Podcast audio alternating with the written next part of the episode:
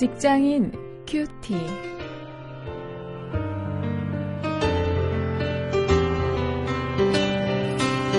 여러분 안녕하십니까? 5월 19일 오늘도 말씀 나눌 저는 원용일입니다.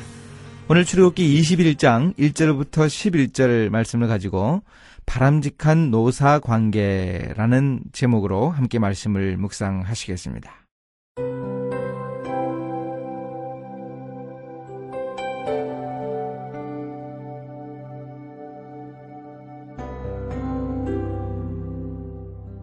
내가 백성 앞에 세울 율례는 이러하니라. 내가 히브리 종을 사면 그가 6년 동안 섬길 것이요.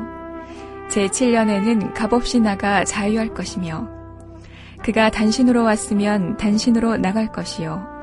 장가 들었으면 그 아내도 그와 함께 나가려니와 상전이 그에게 아내를 주므로 그 아내가 남녀가 낳았으면 그 아내와 그 자식들은 상전에게 속할 것이요.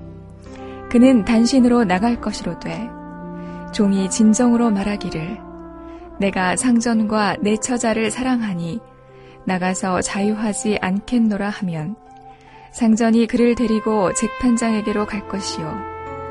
또 그를 문이나 문설주 앞으로 데리고 가서 그것에다가 송곳으로 그 귀를 뚫을 것이라. 그가 영영히 그 상전을 섬기리라 사람이 그 딸을 여종으로 팔았으면 그는 남종같이 나오지 못할지며 만일 상전이 그를 기뻐 아니하여 상관치 아니하면 그를 속신케 할 것이나 그 여자를 속임이 되었으니 타국인에게 팔지 못할 것이요. 만일 그를 자기 아들에게 주기로 하였으면 그를 딸같이 대접할 것이요. 만일 상전이 달리 장가들지라도 그의 의복과 음식과 동침하는 것을 끊지 못할 것이요. 이 세 가지를 시행하지 아니하면 그는 속전을 내지 않고 거저 나가게 할 것이니라. 오늘 본문 1절부터 6절을 보면 히브리인 종들에 대해서 기록을 해주고 있습니다. 물론 히브리인들 중에는 이 노예가 그렇게 많지는 않았죠. 어, 주로 전쟁 때 포로로 잡혀온 이방인들이 이 종신 노예가 되었습니다. 히브리인들이 노예가 되는 경우는 주로 경제적인 문제 때문이었습니다. 빚을 갚지 못해서 그 몸을 팔아서 노예가 되는 그런 경우였습니다. 그런데 그렇게 노예가 되었을 때에도 이 안식년이 일곱 번 반복되는 50년째에는 어, 노예를 석방하는 그런 제도가 있었습니다. 어, 그렇게 한마디로 말하면은 이스라엘의 노예에게는 인권이 있었다는 것이죠. 어, 이 문제를 오늘 우리 일터에서 적용해 볼 수 있으리라고 생각을 합니다. 오늘 일터에서 이 계약 관계가 존재하는데요. 이 계약, 계약 관계를 그 하나님의 언약 관계로 생각할 수 있습니다.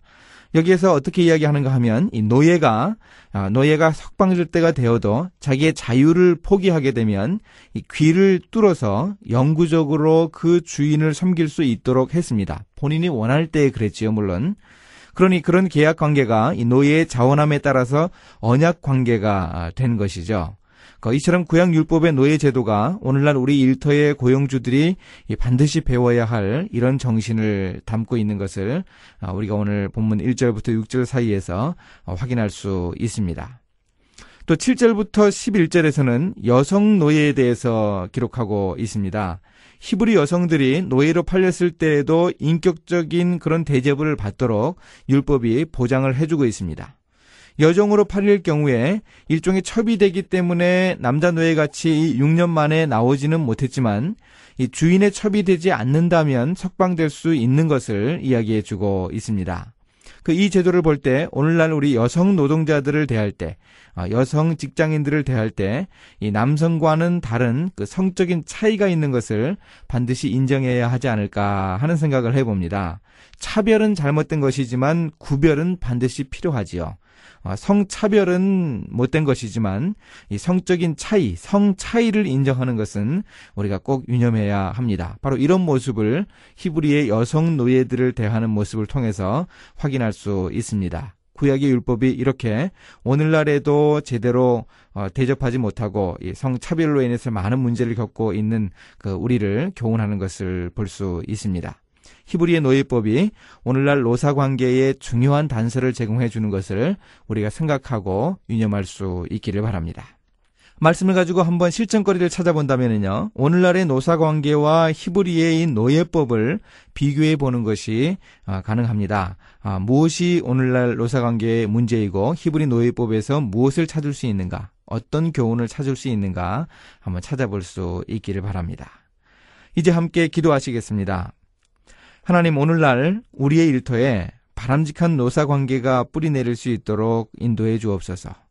이 율법의 노예법에서 중요한 노사 관계의 마인드를 노와 사가 함께 배울 수 있게 하시고 어, 그래서 우리의 노사 관계가 가장 아름다운 관계가 될 수 있도록 바람직한 관계가 될 수 있도록 인도하여 주시기를 원합니다. 예수님의 이름으로 기도했습니다. 아멘.